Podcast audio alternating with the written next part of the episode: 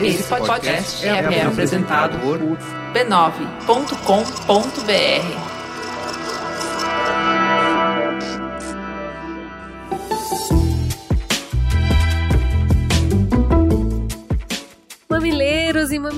mamiletes, olha o time completo aí novamente. Tamo meio morto, esse final de ano tá sendo uma correria danada, mas estamos aqui com o mesmo amor e carinho de sempre para te convidar para puxar a cadeira, passar um café novo que a prosa vai começar. Gente, passamos mil apoiadores que recebem o Amilos News.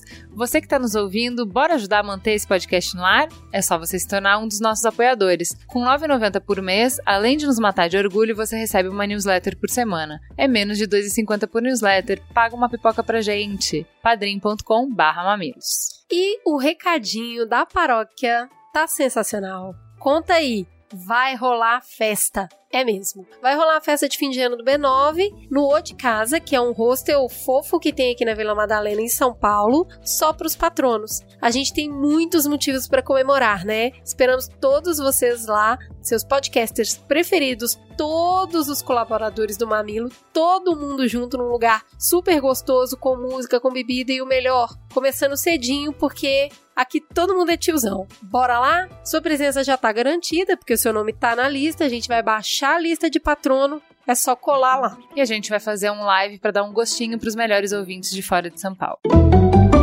Fala que te escuto.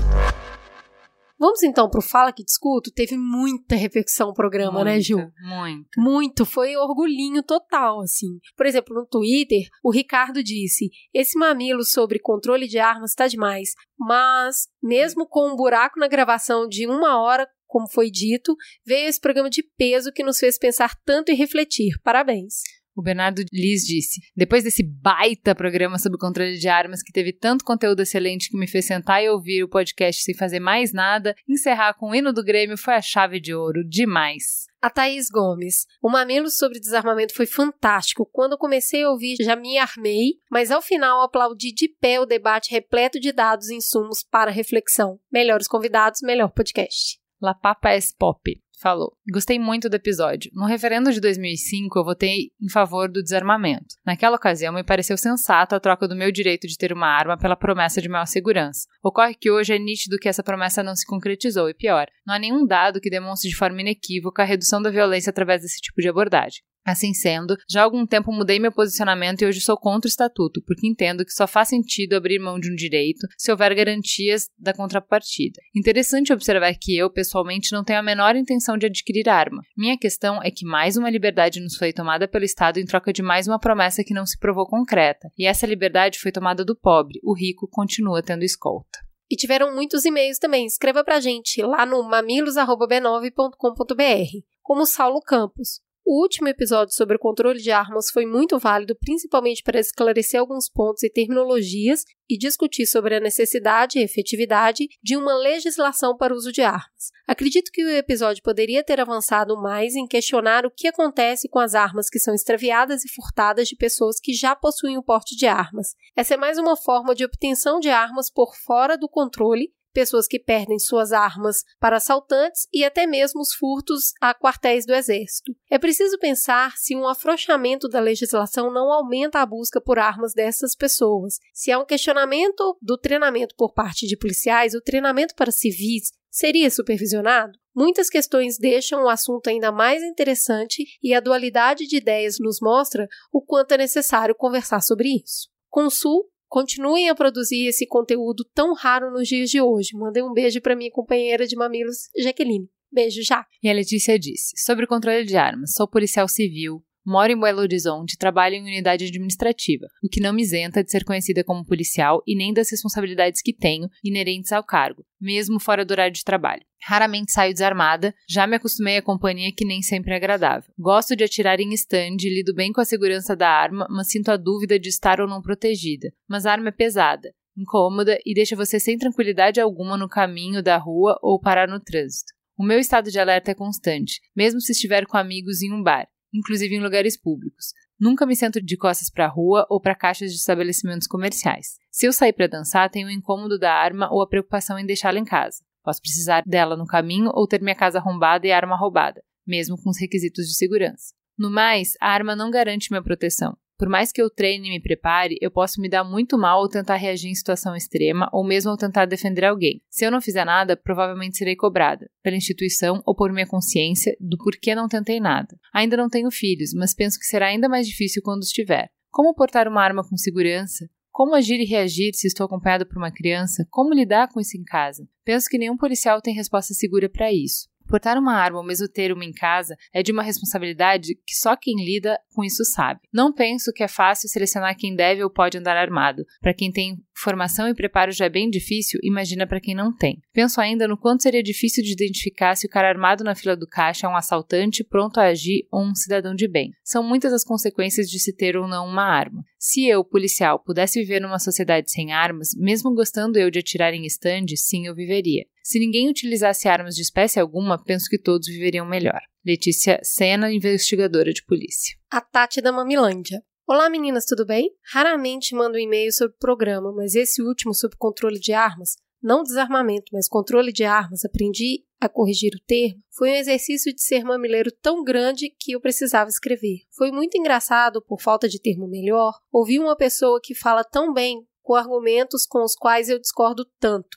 No caso, fala do Benê, que é a favor do controle ser mais permissivo. A retórica dele é tão boa que ele faz você escutar. E coube a minha cabecinha preconceituosa que nem queria ouvir o programa, ouvir os argumentos dele e ver se eu era convencida. Não fui, mas foi um ótimo exercício. Parabéns, meninas, de verdade, pois mesmo com problemas técnicos, o programa foi excelente com uma discussão riquíssima. O Igor Cruz falou: O que vejo muitas vezes hoje até entre pessoas que eu conheço e que defendem a causa, é uma classe média branca que vive nos centros e desejam o direito de defender-se do mal, ou seja, reagir a um assalto e assassinar outra pessoa em legítima defesa. Esse é basicamente o discurso que eu ouço quando o tema é esse. Então, de forma bem resumida, gostaria de dizer que talvez um dia chegaremos ao ponto em que as pessoas possam ter uma arma dentro de suas casas por conta de um prazer relacionado ao uso e manuseio de um objeto como qualquer outro, mas não como elemento de manutenção de segurança, não como um objeto que possa ser usado para tirar a vida de outra pessoa, seja em qualquer qualquer tipo de situação. O Mamilos, como uma mídia extremamente esclarecedora e imparcial, surge como um apanhado de temas e pautas que se sobrepõem e complementam um ao outro. Fica praticamente impossível ver esse último programa sem ter seguido discussões sobre drogas, pena de morte, sistema prisional e outros tantos episódios anteriores. Fica aqui meu muito obrigado por mais um conteúdo maravilhosamente apresentado.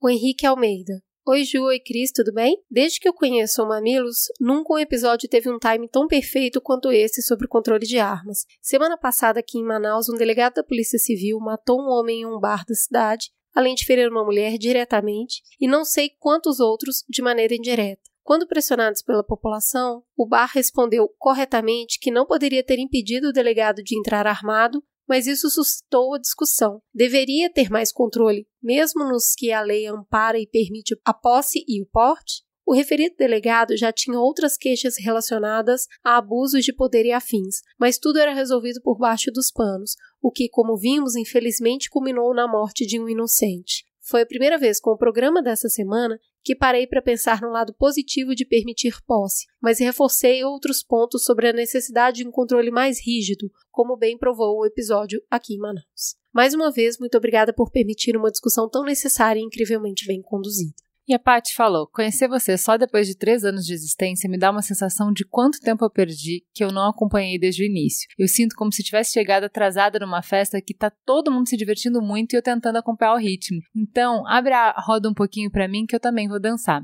O meio dela era super longo, contando como ela chegou na gente, tudo que ela tinha gostado e que a gente tinha transformado na vida dela. Enfim, eu peguei só esse trechinho para representar todos vocês que chegaram no meio do caminho. Sejam muito bem-vindos. Aqui a porta não tem tranca. Todo dia tem ouvinte se desculpando também porque ficou um tempo sem ouvir. A gente sabe como é a correria da vida. A gente não faz pergunta, a gente só aponta pro sofá, serve o café sorrindo. Como é bom quando a gente tá junto.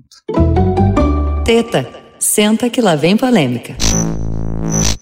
Vamos então para a teta. Eu vou introduzir, depois eu conto para vocês quem tá com a gente na mesa para falar sobre esse assunto. Para quem viveu os anos 80, a AIDS era uma palavra maldita. Foi a doença desconhecida que chegou para levar grandes ídolos e transformar completamente a relação que a nossa geração tinha com o sexo. Era sinônimo de morte, de sofrimento, de estigma. De repente, a festa do amor livre embalado pela popularização dos anticoncepcionais e por uma cultura cada vez menos submissa à moral religiosa levou um choque. Culpa, medo e desconfiança voltaram a ser protagonistas das nossas vidas sexuais. De lá para cá, muita coisa mudou. Com os novos tratamentos e a briga para quebrar patentes dando acesso aos medicamentos a toda a população, o coeficiente de mortalidade por AIDS caiu 13% nos últimos 10 anos. A luta passou a ser para diminuir o estigma de quem conquistou qualidade de vida para viver apesar do vírus. Mas esse tempo de paz trouxe um novo surto, dessa vez mais silencioso. O vírus da AIDS voltou a crescer, principalmente entre jovens. O Brasil é o país mais populoso da América Latina e também o que mais concentra casos de novas infecções por HIV na região. O país responde por 49% das novas infecções, enquanto o México, por exemplo, responde por 13%. Somos referência global no tratamento da doença. O Brasil foi um dos primeiros países, dentro os de baixa e média renda, a fornecer tratamento gratuito para pessoas que viviam com AIDS, em 96, pelo SUS. Em 2013, adotamos novas estratégias para frear a epidemia de AIDS, oferecendo tratamento a todas as pessoas vivendo com HIV. Além disso, o país vem simplificando e descentralizando o tratamento antirretroviral, aumentando a cobertura de testagem para HIV em populações-chave. Mas estamos falhando na prevenção. De 2006 a 2015, a taxa de detecção de casos de AIDS entre jovens do sexo masculino com 15 a 19 anos quase que triplicou, e entre jovens de 20 a 24 anos a taxa mais que dobrou. O que está acontecendo? O tratamento diminuiu a preocupação das novas gerações com a doença? Estamos falando pouco sobre o assunto, estamos falhando em transmitir aos jovens as informações necessárias para que eles se protejam? Na esteira dessa discussão existe outra epidemia incômoda. Um estudo realizado pelo Hospital Moinhos de Vento aponta que 54,6% da população jovem possui o vírus HPV, sendo que 38% apresenta HPV de alto risco para o desenvolvimento de câncer. Mas a discussão sobre prevenção para essa doença silenciosa é ainda mais polêmica. A estratégia do Ministério da Saúde é de vacinar todas as meninas e meninos que completam 9 anos. Se no Brasil conversar sobre sexo com adolescente provoca medo e revolta de pessoas que veem essa estratégia como uma forma de estimular os jovens a iniciarem sua vida sexual precocemente, imagina o impacto de vacinar crianças para prevenir doenças transmitidas sexualmente. Acreditamos no valor da conversa, do debate, para trazer luz e consciência e nos ajudar a encontrar soluções. E essa é a nossa missão hoje. Para nos ajudar nessa missão, temos Ana Canosa. Oi! De volta, boa de filha, volta. casa Muito prazer de estar aqui com vocês de novo. Toda vez que tem polêmica, te chama Ana. Falar em polêmica, vamos que vamos. Mas é sempre polêmica boa, né? Sempre, assunto bom, né? Sempre, sempre bom. Então, a Ana Canosa, ela é sexóloga, ela esteve com a gente no programa sobre 13 é demais, né? De Isso. poliamor e no uh, de divórcio. De divórcio, isso. Muito bem. Temos também Thiago Teodoro. Quem é você na noite, Thiago? Quem sou eu na noite? Quem é você na fila do pão? Ai, que pergunta difícil. Será que essa voz já é conhecida É de só na noite ouvintes? mesmo ou na vida toda? eu sou diretor de redação da Capricho e gay. Eu acho que ser gay vai ser relevante nesse programa. Muito bem, É relevante sempre, tá? Mas nesse programa especial. muito bem. Temos também Taluama Cardim. Boa noite, Taluama. Boa noite, tudo bem? Ela é especialista em infectologia pediátrica pelo Instituto da Criança da Faculdade de Medicina da Universidade da USP e atua na equipe de infectopediatria do Sírio Libanês e na clínica Pediatriz. Time de peso, né? É um Exato. prazer estar aqui. Novidade pra mim, mas muito legal.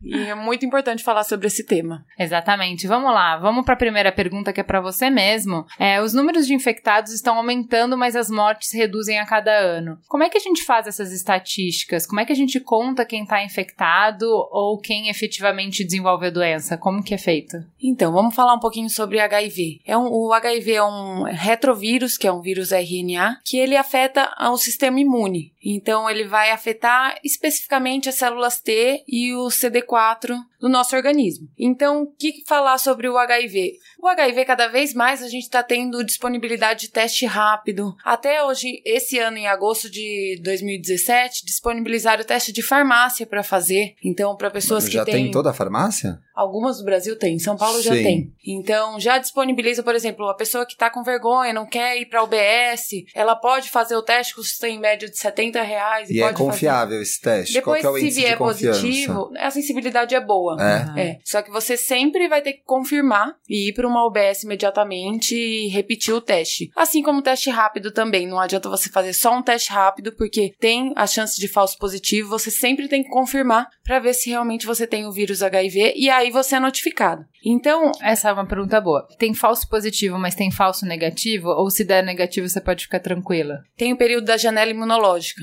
Então, se você teve uma exposição de risco e foi no período de 30 dias, você pode estar na janela imunológica, que a gente chama. Ou seja, o vírus não vai estar replicando ainda. Então, por isso, sempre é aconselhável, depois de 30 dias de alguma exposição de risco, você repetir o teste, porque aumenta o risco de falso negativo por isso. Tá bom, eu tive só uma relação de risco. Eu fiz o teste e deu negativo. 30 dias depois eu fiz o teste e deu negativo. Eu posso ficar tranquila só com esse teste de farmácia mesmo? O Se recomendado é repetir com 30, 60 e 90, Uhum. Pra você ficar tranquila e não precisar repetir mais. 30, 60 e 90. Com o teste de farmácia mesmo já é o suficiente. O negativo do teste de farmácia já é o suficiente. É. Cara, isso é muito, muito, muito importante. Isso. Porque a gente tá falando de um tabu enorme de. Exatamente. Assim, se eu tinha dificuldade de, quando eu era adolescente, comprar uma camisinha porque eu tinha vergonha na farmácia, imagina ir numa UBS e pedir o teste de HIV e tal. Todo então, assim. que tem, É. né?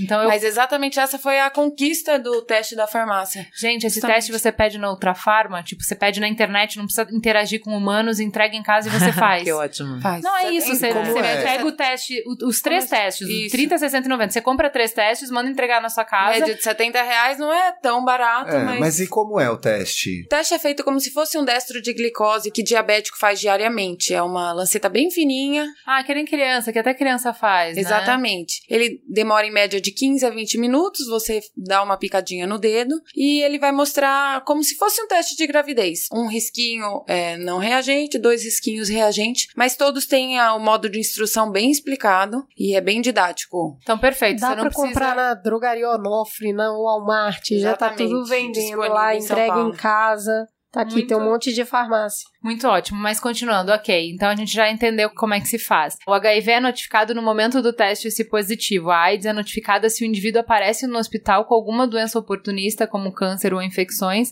ou com a imunidade muito baixa. E se durante o tratamento dessas doenças o paciente faz o teste de HIV e ele dá positivo, aí que o caso é notificado como AIDS. Então Isso. é muito mais difícil você ter uma notificação de AIDS. É mais fácil ter uma notificação de HIV, De HIV, do que sim. de AIDS. Porque ela afeta o sistema imune, as células T e o CD4. E ela tem três fases a doença. Tem a fase que é aguda, que geralmente dura de duas a quatro semanas. A pessoa pode ter uma febre, mal-estar, náusea, vômito, linfadenomegalia, que são os gânglios, e sintomas bem inespecíficos, como se eu tivesse uma gripe. Isso dura em média de duas a quatro semanas e depois vai para a fase assintomática. Essa fase pode variar de meses até anos. Às vezes o paciente fica 10 anos na fase assintomática. Até ele começar a afetar o sistema imune mesmo, diminuir o CD4, e quando esse CD4 está abaixo de 200, no caso dos adultos, a gente chama de AIDS ou SIDA, que aí o paciente vai ter realmente maior incidência de infecções oportunistas e uma série de doenças, é, inclusive perda de peso, aí começa a afetar aquela síndrome que a gente está mais acostumado a ver nos filmes, e antigamente a gente via muito, como Cazuza, Renato Russo, eles já estavam na fase de AIDS mesmo. Então, isso que é importante, assim, a gente separar que a gente tá falando de coisas diferentes. Isso. Quando a gente tá falando de transmissão, a gente tá falando do vírus HIV. Exato. Quando a gente fala que aumentou o número de infectados, a gente tá falando do vírus, a gente tá falando de um comportamento de risco e a gente tá falando que a gente tá tendo mais é, sexo sem preservativo e passando mais o vírus. Isso é uma coisa, a quantidade de pessoas infectadas. Quando a gente tá falando da quantidade de pacientes com AIDS, a gente tá falando de pessoas que não detectaram cedo que têm o vírus, não estão é, fazendo o tratamento corretamente e que por isso começaram a desenvolver a doença. E eu acho que isso é preocupante e qualifica a discussão, porque os dois números estão aumentando. Então, assim, o número de casos de AIDS, ou seja, de pessoas que não estão identificando que tem o vírus e que não estão seguindo o tratamento, ele diminuiu nos últimos anos, mas não em todas as populações. Então tem uma população específica onde a AIDS, ou seja, a doença está aumentando, que é nos homens, o número de casos cresceu entre jovens até 29 anos. Então, na população de 30 a 59 anos, a doença diminuiu. Então, se você tem o vírus, você sabe, você se trata do vírus Hum. e você não fica doente. Isso porque a gente tem drogas hoje muito, muito eficazes e cada vez mais. Esse ano o Ministério lançou uma nova droga, mudou o esquema de HIV, que ela tem muito menos efeito colateral e ela é muito mais potente para deixar a carga viral indetectável, que a gente chama. O que, que é isso? É o vírus não circular no sangue a ponto da gente detectar a circulação dele. Ele vai estar na forma latente, como se ele estivesse dormindo nos nossos órgãos linfonodos, fígado, baço, mas ele não vai estar provocando sintomas porque ele vai estar indetectável. Mas isso também depende da imunidade, porque às vezes a pessoa descobre tão tardiamente, muitos anos depois, que o vírus já pegou a imunidade, já diminuiu a célula CD4 e com isso, por mais que ele fique indetectável, o dano já foi tão grande para as células imunes que ele ainda continua suscetível à, à infecção. Então a gente tem coisas diferentes. Tem. Uma coisa é você descobrir e começar um tratamento. A outra coisa é você passar anos sem saber que anos. tem, a ponto de comprometer o sistema de tal maneira que mesmo depois que você faça o tratamento, você tem áreas comprometidas que não vão ser Exatamente. resgatadas. E aí o tratamento é muito mais difícil, é mais lento, e aí corre o risco dessas infecções oportunistas. E que como qualquer outra doença, então, o que a gente está falando aqui é que detecção cedo, ela é essencial. É a melhor Ela é coisa, essencial. porque ela não Coisa. chega a dar tempo de diminuir as nossas células de defesa do organismo. Ela Muito vai bem. Estar no início. Bom, a gente tem uma redução sistemática do número de mortes, então, assim, a- as mortes estão diminuindo, independente disso, a partir do momento que a pessoa, mesmo quem já chega diagnosticando tardiamente, é tratado e a E gente. consegue e drogas consegue levar a vida. Exatamente. E a gente tem também campanha para reduzir o estigma de pessoas infectadas, porque a gente já tá dando qualidade de vida para essas pessoas, então, né, a gente precisa enxergá-las de uma outra maneira. Mas é importante a gente falar porque parece que isso banaliza um pouco a doença. Então, ah, gente, Tá tudo olha só, bem. tá tudo bem, é só tomar Ninguém um vai comprimido, ninguém vai morrer e disso tá e tal. certo. Fala pra gente, doutora. Inclusive porque o tratamento é custeado pelo SUS, Pelo SUS, então assim, nem é. custo com isso você vai Sei. ter. Agora, a gente tá falando de uma população que tem uma expectativa de vida interessante, que tá acompanhando quase a população brasileira, mas a gente tem estudo de pessoas que começaram a tomar remédio com 15, 16, 20 anos e chegaram nesse estágio, porque eu tenho a impressão que essa safra de remédios e essas, a gente via as pessoas começando a tomar remédio numa idade mais adulta. E agora a gente tem um Mas é grupo que- de pessoas muito jovens começando a tomar. Já tem estudo do acompanhamento do remédio durante tanto tempo ao longo da vida? Tem, a gente tem muita criança. Eu sou infecto pediatra, então nosso, o que a gente mais acompanha é transmissão vertical, de mãe para o bebê. Então, se você não fizer nada para a mãe gestante que tem HIV, se não fizer absolutamente nada, nenhuma profilaxia, ela não toma nada, o risco de transmissão é 30%. Se você fizer tudo, ela tiver carga viral indetectável, você fizer AZT intraparto, endovenoso, na hora que nasce você dá AZT para criança, o risco diminui para 0 a 2%. Então diminui, Diminui bastante, muito. né? Só que mesmo assim, o que a gente vê? Muita falha ainda de gestante no tratamento, ou diagnóstico muito tardio, ou a gestante não aderente. Então a gente pega muitas crianças que começam tratamento com um mês de vida, dois meses, três meses, e continuam tomando. E hoje elas já estão gestantes com filhos sem HIV. Essas que a gente já acompanhava no serviço no HC, por exemplo, a gente atende a mãe, que é HIV, e tomou a medicação e o filho não. Então a gente já tá pegando a segunda geração Que já nasce sem o vírus, mesmo a mãe sendo. E aparentemente as que aderem bem ao tratamento, a expectativa de vida é o que a gente vê nos estudos que é boa. Quando as campanhas de conscientização sobre AIDS começaram, falava-se muito de grupo de risco. É, as campanhas foram massivas e essa conversa se cristalizou no imaginário do público. Epidemiologicamente, ainda faz sentido falar em grupo de risco? Hoje em dia a gente mudou o termo para população-chave. Então, população-chave faz sentido falar quando a gente está falando de HIV. Por quê? A média nossa de prevalência de HIV no Brasil é de 0,39%, 0,4%.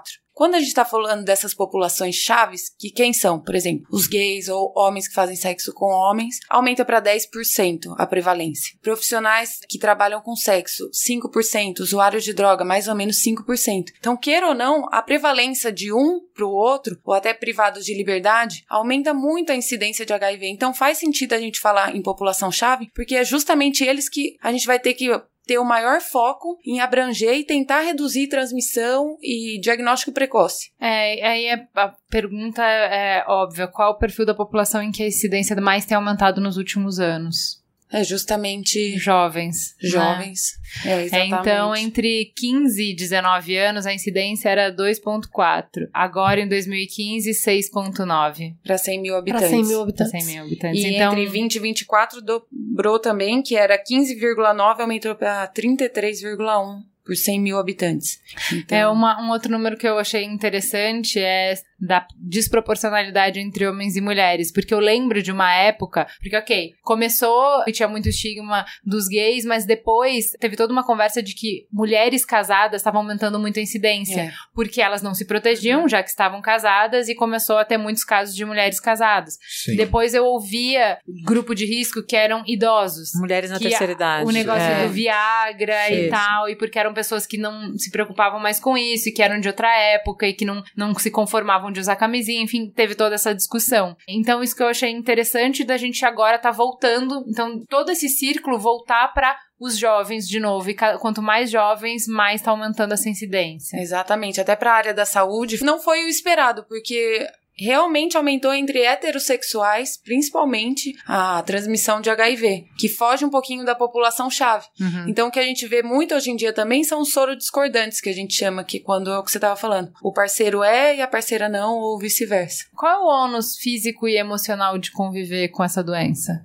Na verdade, com o vírus, né? Não com a doença. Então, apesar de se descoberto precocemente, se você fizer uma boa adesão ao tratamento, porque isso vai ser fundamental. Se você tomar a medicação diariamente, não tiver falha, o que, que vai acontecer? Seu vírus não vai ficar mutante. Porque quanto mais mutante ele fica, mais esquemas de antirretrovirais você vai ter que dar. E ele não vai ser eficaz, e aí vai continuar replicando, sua célula imune vai continuar caindo. Então, paciente que tem vírus indetectável e foi diagnosticado precocemente, tem uma boa expectativa de vida, é, vai se assemelhar um pouco com a população brasileira, mais ou menos uns 70 anos, a gente vê com boa adesão e com célula Mas você vai ter que tomar boa. remédio. Só a que vida vai ter que inteira. tomar o remédio a vida inteira. E os remédios não têm poucos efeitos colaterais. Quais são os efeitos colaterais? Os mais efeitos comuns? colaterais mais comuns são alterações de dislipidemia, aumento Que de que é isso? Que isso? Aumento do colesterol no sangue, triglicérides elevado, aumento de incidência de diabetes, aumento de incidência de osteoporose, efeitos cardiovasculares, pode afetar sistema parte de rim também, piorar a função Que- renal. Sobrecarga dos remédios, né? E além do que,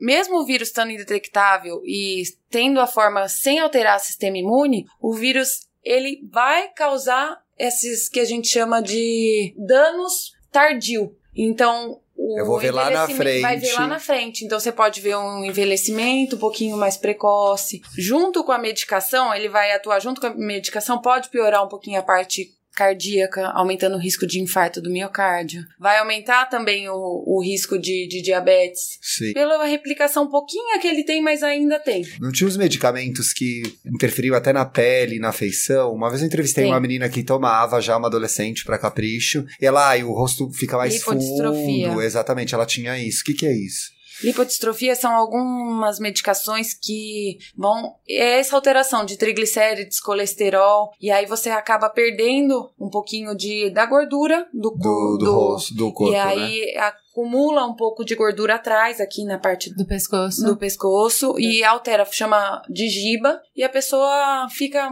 Dá uma, realmente. fica uma, uma aparência meio murcha, Uma né? aparência, Meio, é. Dá uma... Encovada? Sim, encovada. Encovar. E o que fazia muito isso eram os inibidores de protease. Só que esse ano eles estão tentando tirar esses ini- inibidores de protease justamente por ser um dos medicamentos que davam muita lipodistrofia e Sei. altera demais a qualidade de vida de uma pessoa Aham, que, imagina. que tem HIV, por mais que ela esteja controlada, com CD4 bom, ela não quer estar deformada, ela não Claro. quer estar com o olho amarelo e quitérico por conta da medicação que pode aumentar a bilirrubina. Então tudo isso é efeito que Sim. Bom, a gente falou um pouquinho aqui da questão física de viver com a AIDS, mas tem a questão emocional, que é a questão realmente que é, é a sobrecarga emocional na vida dessa pessoa. E para isso a gente ouviu um coach muito especial de uma pessoa que conversou com a gente há dois anos atrás, né? Pediu essa pauta e a gente entrou em contato com ele, ele mandou o coach aqui para conversar conosco. Olá, Mamilândia. Que prazer voltar aqui. Eu sou o cara que há uns três anos mandou um e-mail contando sobre como foi descobrir que eu sou soro positivo. Eu estava na fase de aceitação e o apoio de vocês foi importante. Muito obrigado. Nesse primeiro e-mail, eu contei como descobri o HIV, que foi difícil e que eu acabei deixando que minha família soubesse de tudo. Afinal, eu não ligava para mais nada além daquele problemão. Contei também que tive uma relação com um cara que não aceitou bem essa questão. Contei que tinha um amigo que vestia a camisa do HIV e que eu admirava isso nele. Mas eu também odiava a ideia de ser um estigma gigante relacionado a ele. Hoje eu sou minha versão 2017 e minha opinião sobre algumas coisas mudaram. Uma delas é o fato de eu ter contado para pessoas da família e perceber que essa informação vai indo até chegar na sua tia-avó que mora em outro estado. Eu, por exemplo, tenho um primo que mora na França há anos e é soro positivo. Quando descobri sobre HIV, fui falar com ele e ele ficou muito surpreso por eu saber dessa informação. Eu tive que ser o mensageiro que disse: Olha, família inteira tá sabendo, viu? Isso vira uma pauta, uma fofoca de família. Por esse motivo, hoje eu não contaria para muita gente. Contaria apenas para aqueles que veem muito mais em mim do que saber qual é o meu nome e também saber que eu sou soro positivo. É algo muito pessoal, sabe? E é algo que não posso desfalar. Não posso dizer que me curei. Também acho que esse é um dos motivos do HIV e da AIDS não serem uma pauta. Se não falamos disso, o estigma permanece. O HIV hoje é o HIV dos anos 80. Eu fico muito aliviado em saber que vocês, do Mamilos, que tratam os temas com tanto cuidado e competência, estão falando disso. Tem muita informação que não chega na massa. As pessoas não, não sabem ou não acreditam na eficácia do tratamento. Não fazem ideia do que é PEP, a PrEP, o Truvada, colocam todos na caixinha da AIDS e pronto. Há menos de um mês, um funcionário responsável por treinamento de primeiros socorros, emergência, que vai em algumas empresas, foi na empresa da minha mãe e falou sobre a AIDS. Ele disse que uma pessoa toma em média 12 comprimidos por dia e vive uns 20 anos. Esse é um caso isolado, eu sei, mas quantas pessoas ainda dariam esses números se fossem perguntadas? Eu acho que muitas, viu? Então, Ju, Cris, de novo, eu conto com a ajuda de vocês. Sobre minha sorologia, ela continua a mesma. Sou soro positivo há três anos. Faço acompanhamento e tomo dois comprimidos por dia. É isso. Vida normal. Um beijo e obrigado por tudo. O que, que, são essas sopas de letrinhas que ele falou? é, isso é uma coisa que deveria ser mais divulgada na mídia mesmo. A gente tinha que ter acesso. A gente tem tantas abordagens de outros temas. Esse é um tema tão importante que teria que passar em novela, jornal nacional, em vários cantos que, que, atingem a massa. Essas coisas, né? Exatamente. Né? Então vamos começar. PrEP é um assunto novo mesmo, que é profilaxia pré-exposição de risco. Então o que, que, é isso? Essas populações chaves que a gente falou, que são gays, homens que fazem sexo com homens, ou mulheres que trabalham com sexo, ou privados de liberdade, ou transexuais, usuários de droga, ou até soro discordante, que é o que a gente falou, quando o parceiro é e a parceira não. Então, o que, que você pode fazer? Essas pessoas, o SUS disponibilizou esse ano no Brasil essa medicação que chama Truvada. Truvada é um comprimido que você toma, que tem uma combinação de dois antirretrovirais, que você vai tomar para reduzir o risco de transmissão do HIV nessas populações-chave. Inicialmente é para uhum. essas pessoas usarem. Então você começa a usar e depois de 30 dias você vai estar tá com a, um nível detectável da droga no corpo e ela vai te proteger. Estudos mostram que se você tomar todos os dias, essa redução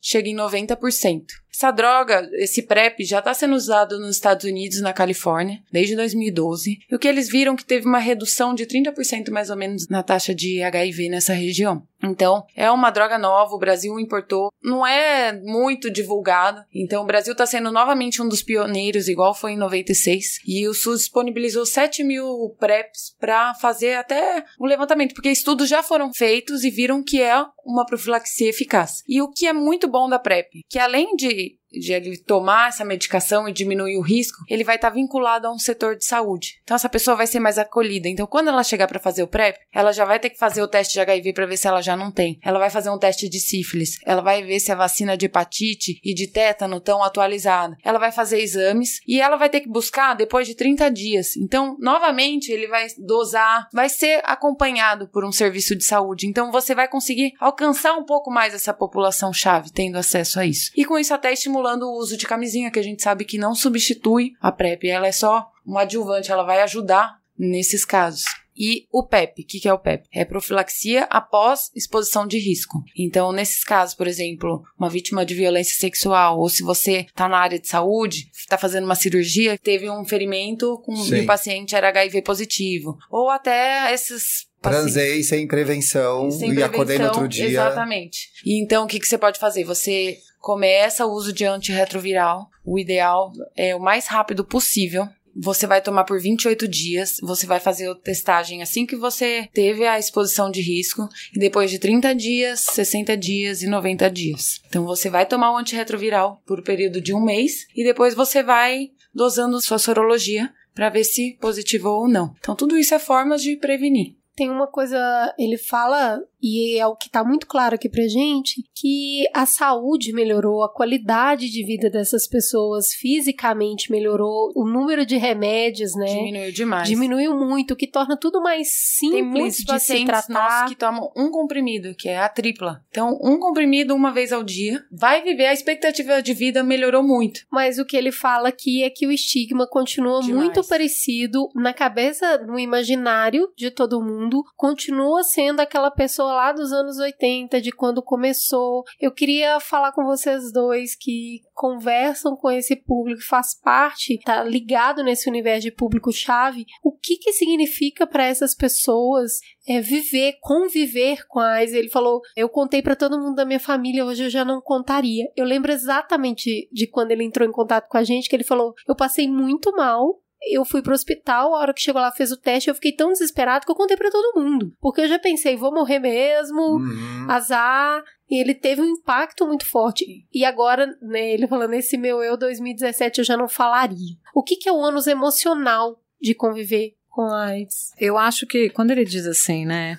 É, eu não falaria, é porque as pessoas quando escutam, né, eu tenho HIV, julgam muito a partir das informações que elas têm. E as informações que elas têm, como nós estamos falando aqui, conversando, são nulas ou são quase, né, são Perto do refe- zero, né? perto do zero Perto e do referência daquilo que elas leem, ou daquilo que elas viram, daquilo que elas viveram. Então, pessoa fala, eu tenho HIV. Então, se é um homem, a pessoa já olha, é gay, é promíscuo, né? Exatamente. É, se a mulher é vadia ou como não usou preservativo. E as pessoas, né? Então ela já vem. Você que nunca usou diz, como assim? Como-? Exatamente. Então aí você, é. você recai sobre uma- um pacote É culpa né? da pessoa. da parece. culpa, da, da responsabilização, do você não fez certo, você não deveria, é, esse é um comportamento que você não deveria ter. Muito embora nós sabemos, né, que as pessoas adultas não usam preservativo. Heterossexuais não usam preservativo. Existem referências de estudos que dizem o seguinte: a pessoa começou, às vezes até usa preservativo na primeira relação, na segunda, na terceira. Virou Começou a namorar, virou parou de usar. E isso não tem gênero, não tem orientação sexual, não tem classe socioeconômica. Não tem educação, é formado, é Só todo que as mundo. pessoas não querem re- fazer reflexões sobre É isso. Então, comportamental, né? eu É, acho a gente tem números de que 45% da população sexualmente ativa do país não usou preservativo nas relações sexuais casuais. Casuais, não é nessas. Nas casuais entre janeiro e dezembro de 2014. Então, E a mesmo que você sabia tenha se dado aí, que que mesmo usar. sabendo que a camisinha é, Sim, o melhor, a melhor forma de evitar, né? Então, assim, não falta informação no sentido de saber que a gente precisa usar camisinha pra se prevenir de doenças sexualmente transmissíveis. Mas emocionalmente a gente continua Exato. lidando Ô, com o sexo de uma maneira de criança, como eu, imaturo, era isso que eu né? ia te perguntar. Não é porque a o sexo é tabu que tudo relacionado a ele É. vai ser tabu também, né? Ainda óbvio. é. Imagina, é, é só a gente olhar para o lado e ver como é que hoje as questões de gênero estão sendo é, a leitura que se faz da necessidade de se trabalhar a orientação sexual e gênero nas escolas. Isso vira é, movimento político, Exatamente. Isso tira tudo do contexto, vira uma dramatização enorme. Ah, vou falar de sexo, mas criança. Gente, né? Então, no Brasil a gente não consegue avançar. Infelizmente, a gente não consegue E avançar. ainda quando vai falar, fala como se fosse há 30 anos atrás, não usa a linguagem do jovem, não chega próximo da Exatamente. linguagem do jovem. Não, mas tem uma coisa que o Thiago tava falando antes da gente começar a gravar que eu achei ótimo pra contextualizar isso, que assim, não é no Brasil, no Não, mundo inteiro. não é no Falar mundo inteiro. sobre sexo é muito difícil. E aí era o Tem alguns gente tava... países que têm Então, uma, uma linguagem Come- melhor, essa né? situação come... no, no Brasil, estamos discutindo se as pessoas têm que falar de gênero ou não na escola. Enfim, a gente tá na idade da pedra. É. Mas na Alemanha, esse ano, em março, passou uma lei em que a educação sexual na escola é obrigatória. E a gente não tá falando de óvulo e espermatozoide. É falar da vivência sexual, falar da experiência sexual, é discutir gênero, porque a situação da mulher interfere no comportamento sexual do homem e da mulher, com, não, não importa com quem ela vai se relacionar. Passou com um monte de protesto da Alemanha. Um outro país que fez isso foi a Noruega no ano passado. É mandatório que se discuta esse tipo de coisa. Aí, o Reino Unido também tomou essa medida Uhum. em 2016. Mas porque também teve protesto em todos E esses teve- países. Nesses Mas- países. Agora, imagina no Brasil que a gente não pode Mas fazer um post no ter. Facebook, né? É, pois é. Teve uma ação super legal. Veja só que surpreendente de que lugar vem isso. No Japão, o Ministério da Saúde e Bem-Estar. É um ministério que junta um monte de coisa. Saúde, bem-estar e tem uma terceira coisa que eu não me lembro agora. Procurou o criador da Sailor Moon. E fez uma comunicação toda em cima da Sailor Moon para os jovens se prevenirem usando camisinha. Então, assim, o mundo ocidental, talvez, não sei se eu posso dizer isso, caminha para fazer essa discussão, para abrir esse debate, para tratar o sexo com franqueza, enquanto a gente retrocede. Demais. Retrocede. É, Então, mas eu acho, eu acho super interessante porque assim, toda vez que a gente fala, ah, as pessoas precisam, os jovens precisam de educação, é que tipo de educação É, a gente tá falando? é. Porque eu até tava falando pro Thiago antes da gente começar a gravar que assim, a minha mãe engravidou de mim com 22 anos na primeira vez dela. A primeira vez dela, ela já tava no segundo ou terceiro ano de enfermagem. Então a informação de que o que acontece entre um homem e uma mulher, que quando o homem ejacula dentro de uma Ela mulher, sabia, ela, ela sabe muito bem. Escola? É, é. E mesmo assim. Ou fez uma enfermagem num lugar muito ruim. E mesmo assim, ela engravidou sem querer e foi um super trauma e tal. E assim, o que que acontece? O que que faltava pra ela, Ana? O que que ela não É. tinha? Não era informação Não. de que precisava usar preservativo, não, era informação de que o- como uma mulher fica grávida ou o que acontece quando um homem e uma mulher fazem sexo. O que que faltava pra ela se prevenir e realmente ter uma atitude que fosse uma escolha dela? É, eu sempre fico fazendo essa questão. Eu tenho uma vontade de fazer uma pesquisa com pessoas, por exemplo, com mulheres que têm sexo, é, que têm vida sexual ativa da, da- da sua adolescência e que não engravidam e não contraem doenças. Assim, o que leva essas pessoas a. é, O que, que essas meninas têm de diferente? É uma autoestima muito fortalecida? É uma família que tratou do tema da sexualidade sempre, constantemente, desde a sua infância? É uma. é, sabe, o que, que é? É uma escola que apoiou uma comunidade? É uma, é uma mulher que não acredita no amor romântico? Então, porque tem esse. A gente tem uma. Eu vejo assim, nessa questão da sexualidade. 500 fatores, São muitos né? fatores, né? Você tem um fator biológico. Porque, primeiro, quando a gente vai trabalhar em educação, a escola chama. A escola chama, ah, eu quero fazer uma palestra, você deu uma palestra sobre educação sexual para os adolescentes. Aham, qual é a necessidade da escola? Não, é porque teve um caso de gravidez. Então a escola quer. Sempre Não, gente, eu não estou falando de todas as escolas. Não, Nós temos escolas em. São Paulo que já têm um pro- projetos muito legais. Algumas escolas particulares, algumas escolas pontuais, escolas do Estado, que professores estão muito interessados em fazer. Eu, eu sei disso porque eu tenho um curso de pós-graduação em educação e sexualidade, eu formo educadores há 12 anos. Então eu sei pontualmente de, De heróis, projetos né? de heróis e projetos e escolas que abraçam isso.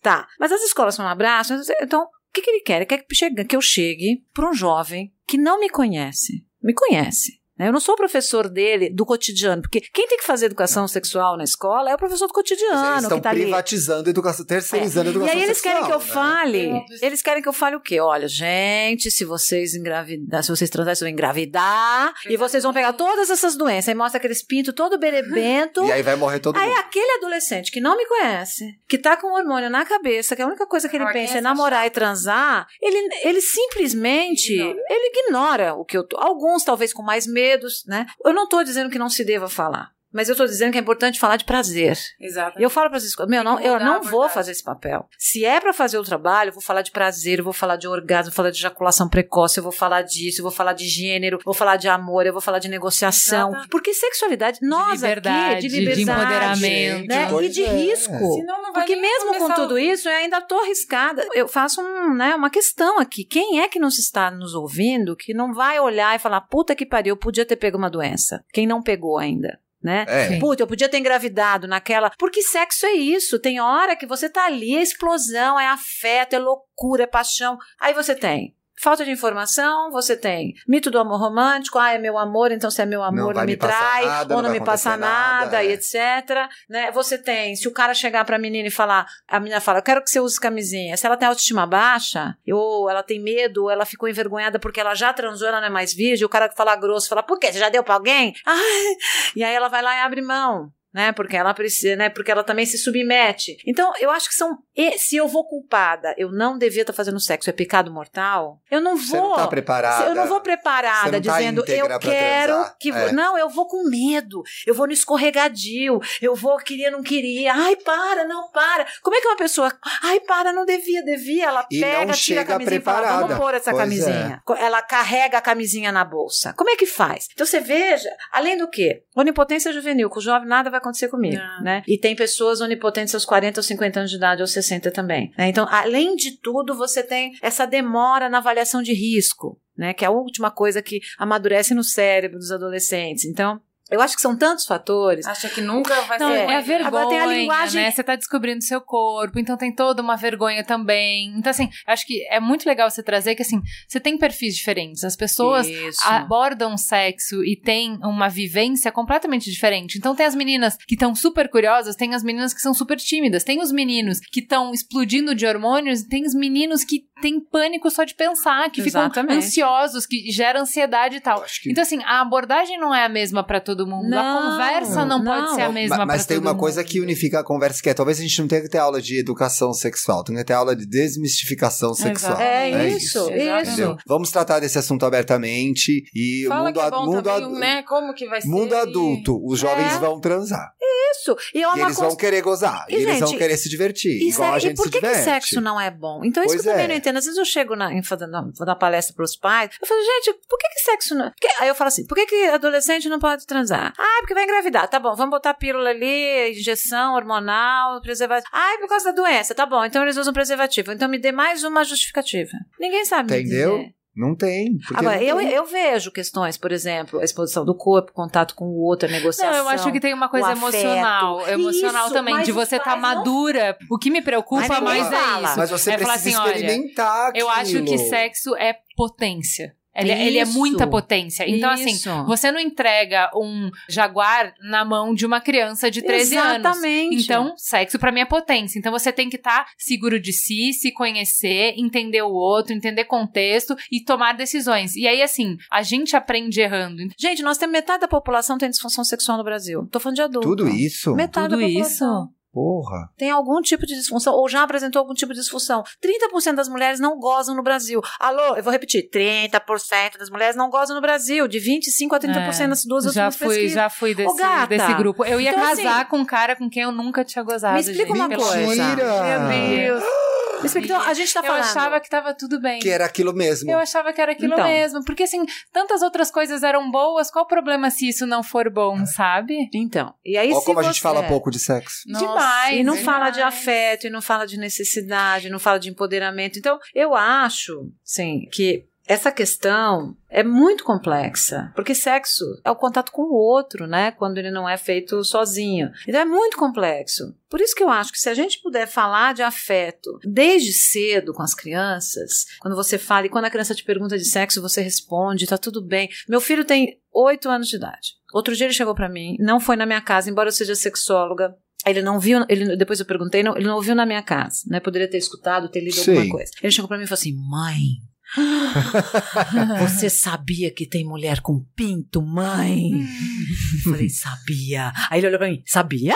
É verdade que tem mulher com pinto? Eu falei, é, filho, é assim. Tem algumas pessoas que nasceram machos, como você, num corpo de homem, e que não se adaptaram a esse corpo e na vida adulta resolveram fazer uma transformação nesse corpo. Colocaram silicone como se fosse mulher, deixam o cabelo crescer. Essas pessoas são chamadas travestis. Sério, mãe? Sério, são pessoas. Eu, por exemplo, eu nasci fêmea e eu me sinto bem no meu corpo. E você, meu filho? Ele, ah, eu gosto do meu pinto, mas eu me sinto bem no meu corpo. Pois então, filho, existem pessoas que não se sentem confortáveis. E a gente são pessoas Pronto. diferentes da gente. Pronto. Você precisou, você precisou Acabou. um mês. Ele não, eu não precisei. Nossa, meu, Deus. Filho, onde você aprendeu cala isso? Bate na boca dele. Acabou. Não repete mais Então, Acabou. é que a questão nunca é a criança, é sempre o adulto. É sempre Pois é. A vergonha nossa, não é deles. E assim, eu acredito que é muito complexo entender a idade correta para falar, porque ele precisa absorver uma informação Isso. de uma maneira muito correta. Então, eh, são dois pontos. Eu, por exemplo, tinha na minha cabeça quando que eu ia fazer isso e se antecipou pela demanda. Isso, pela demanda. A exatamente. demanda chega e você vai ter que responder a demanda. E aí você fala, gente, mas a demanda chegar com sete anos. Eu juro, não era isso que eu esperava. Então, mas E a, a minha filha, a questão é que ela chegou em casa e falou assim: Você sabe o que é sexo? Sei, filha. Então, é o, o pipi do menino na pepeca da menina. Falei, vamos falar mais sobre, Sobre isso. isso. E aí expandir o conceito de sexo, de olha, sexo é intimidade. Isso. Então, mão aqui, boca lá, isso aqui, isso lá, faz ali, faz assado, isso tudo é sexo. Que nojo. É, essa, Pois essa é, fase é o que nojo do é maravilhoso, né? É. É, Ela quase virou e falou: qual a necessidade disso, sabe? e aí eu falei com ela: por isso que as pessoas adultas fazem. Porque elas estão seguras, elas querem estar com a outra pessoa. Isso. O importante é isso, é o desejo de querer muito estar com uma outra pessoa e você se sentir muito confiante e feliz com a sua escolha. Ela falou: e quando é que eu vou querer fazer isso? Eu falei: depende. Tá muito cedo ainda, mas é muito importante que você saiba agora que sexo é intimidade. Então vai muito além do que você tá falando aí, do que te falaram. Depois que acabou a, a conversa, né, eu e o AG olhamos assim um pro outro e falou: caramba, meus sete anos já teve É. que explicar o que que é sexo. E aí, a gente sempre falou muito em casa de partes íntimas e intimidade. Uhum. Então, assim, olha, essas são as suas partes íntimas, quem você tem o direito de tocar essas partes, e quando você crescer, quem você quiser que toque. Então, eu acho que a gente fala muito pouco sobre consentimento, e a gente falou que muito dessa menina e ter a concretude de se sentir à vontade, de tirar uma camisinha e falar, eu quero que use. E eu acho que pro menino é muito complexo também, porque Uhum. tem uma série de mitos em volta que é, se eu parar agora pra colocar essa camisinha, eu não me Vou vai vou broxar. toda a minha Ah, é. performance vai É. ser Não, ela vai desistir. É, né? é. Porque, assim, olha, eu- eu- era um relacionamento adulto, não era adolescente, e tinha essa coisa do, do ímpeto, né? Uhum. De que ah, vai cortar o clima, vai cortar. Que é a coisa que você mais escuta quando você pergunta pras pessoas por que não usar camisinha. Ah, a camisinha corta o clima. Gente, pelo amor de Deus, que Meu, clima é esse é que vocês têm, clima. É, Que clima é mó esse que vocês têm? Não, mas é que clima é esse que, É. assim, você perde Em um, um segundo, segundo, é, entendeu? é. No que que tá construído isso, que é um clima? Porque depois eu fui entender uma outra intimidade, um outro jeito, que pode beber, chorar, pode cair, não sei o que, você vai lá, atende, não sei o que, e volta do ponto onde tinha parado. Exatamente. Mas é outra relação, Não, gente. Acho que É de volta à história do, do jovem, só pra concluir o que você falou, que você falou que veio por demanda, porque você não estava preparada pra ter essa conversa agora. Pra mim é uma coisa muito simples que a gente faz muito pouco. No Brasil eu posso afirmar com certeza que muito pouco, no mundo eu não sei. A gente ouve pouco o jovem. E a gente tem pouca paciência Uhum, de conversar com uhum, ele. uhum. Então, quando você parte do pressuposto que você sabe e ele não sabe, você não tá preparada pra atender essa demanda. É isso aí. Então, assim, faz o que eu tô te dizendo, que vai dar certo. Você não sabe de nada. E aí você não consegue estabelecer um, um diálogo com esses caras. E aí você vai desenvolver campanhas que não conversam com esses caras. É. E aí você vai desenvolver palestras em escolas que, não, tem nada a conversam com esses caras. Exatamente. É assim, você não sabe o que dizer, é realmente porque você não sabe, você não tem nada a dizer. Senta e ouve. O meu trabalho é escutar jovens. E, e são as pessoas que mais me ensinam. E realmente hoje a demanda vai ser um pouco mais cedo. Por quê? A gente tem acesso à internet o tempo inteiro. É. As novelas o tempo inteiro. O Sim. funk.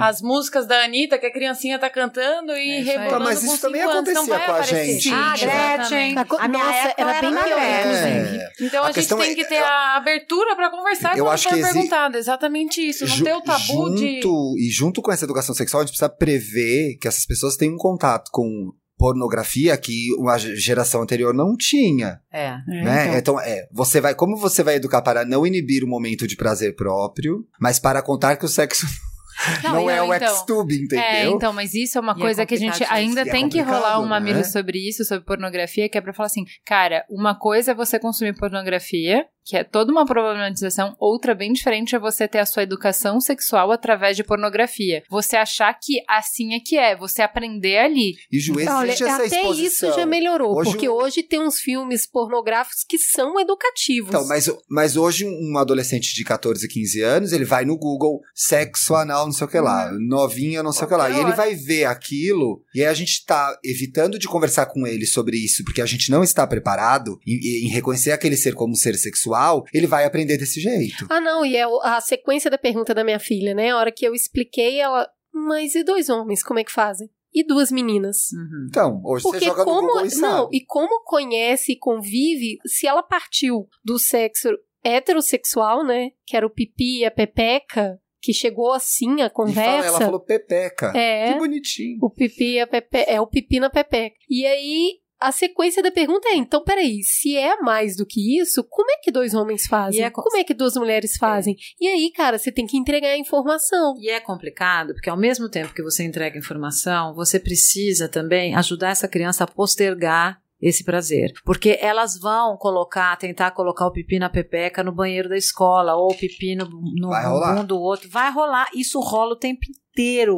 A gente é que às vezes não quer ver. Né? E, e você também, então, ao mesmo tempo que você fornece informação e trata com naturalidade a questão da sexualidade, porque sexualidade é construção. Nós estamos em construção o tempo inteiro, nós aqui, né, que somos adultos. Ao mesmo tempo, você precisa ajudar a criança a postergar esse prazer, para ela entender que não é o momento dela. Então tem hora que você tem que falar não, não pode, é machuca, não é, hora. para colocar, ó, não é para colocar Não coloca esse pinto na- brinquedinho aí. Não coloca agora, hein? Porque agora você é menor, Isso. pode machucar. Então assim, Não tá pra- na hora, não é agora. tem que falar, né? Agora Não, sim, qual é a porcentagem de brasileiros preparados para esse momento? 0,0000000001%. Não, eu achei muito engraçado, porque criança ele quer, ela quer sempre uma expectativa, né? Então, assim, igual, quando é que eu vou ter um celular? Quando é que eu vou transar? E é, Com 17 anos. e é muito, e olha, Gente, você dá um número, dá você um dá um número, É muito louco. Eu tenho, eu tenho um livro de educação sexual para crianças, que é de uma sociedade espanhola, em português. No meu, junto a todos os livros que ficam na sala. Eu tenho alguns livros de arte.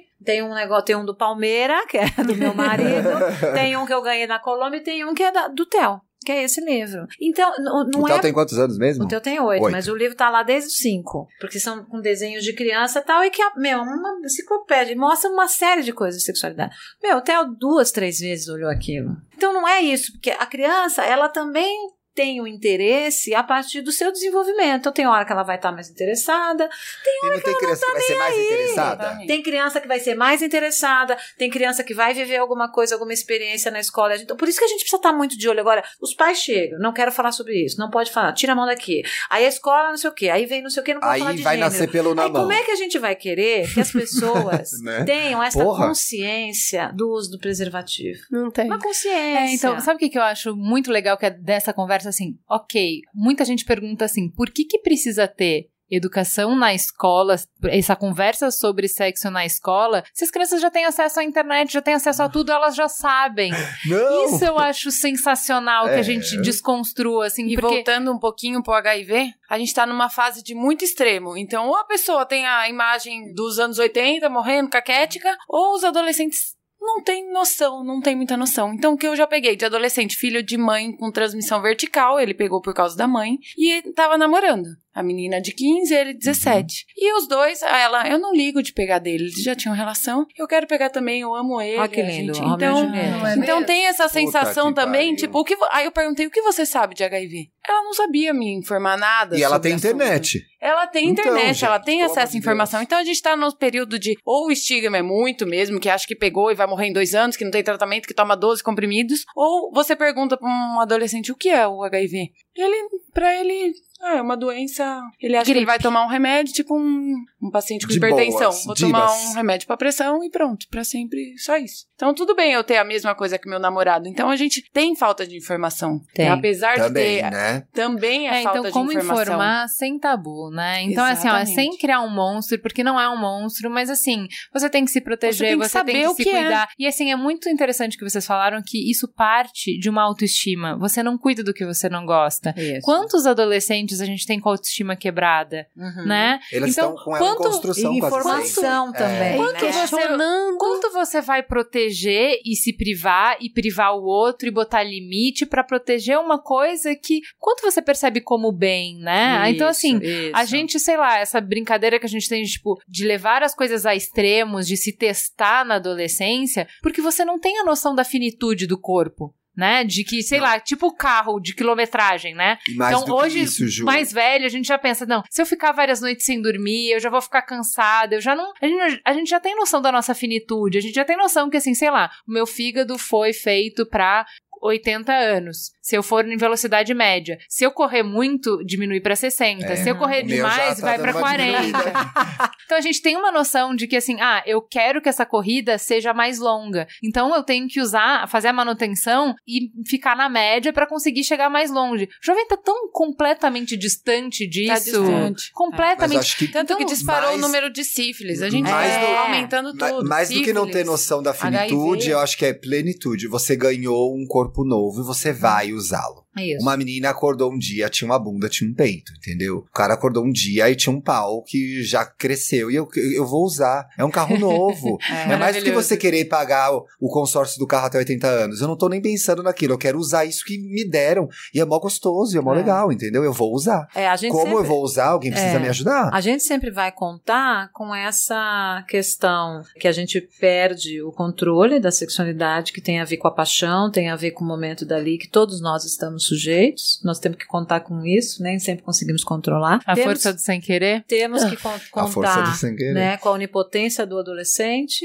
né, que acha que não vai acontecer, então às vezes super orientados e ainda assim correm risco. Né? Agora, se a gente já está contando com duas coisas, né? Pô, o resto, vamos ajudar a galera, Pois é, vamos né? conversar, Vamos né? conversar, vamos trazer informação, Exatamente. vamos fazer um trabalho que tenha ligação com afeto. E é Porque o que nós estamos falando de falou, Vamos afeto. escutar, né? Vamos Vamos. Vamos perguntar. O que o Thiago, você sabe? o Thiago tava falando antes sobre é, a importância de ter essa conversa de empoderamento pra mulher, pra que esse ciclo também se rompa, né? Pra que que a mulher esteja- seja autônoma, pra que a menina se enxergue, enxergue a sexualidade dela e consiga ser agente disso, de ser forma protagonista livre, disso. sem É. culpa, em pé de igualdade. É, a gente ficou se debatendo. Eu, eu tive uma conversa com uma médica, inclusive do, do HC esse ano. A gente ficou se debatendo como a gente desenharia uma campanha para uma adolescente, uma campanha de camisinha. Esse assunto passou em capricho no primeiro semestre e eu não consegui resolver. Uhum. Porque eu sei como conversa com um jovem, mas eu não consegui pensar um jeito legal de conversar sobre camisinha com elas. E a gente falou exatamente disso. É muito fácil eu fazer uma matéria e dizer pra menina, porra, peça a camisinha. Agora,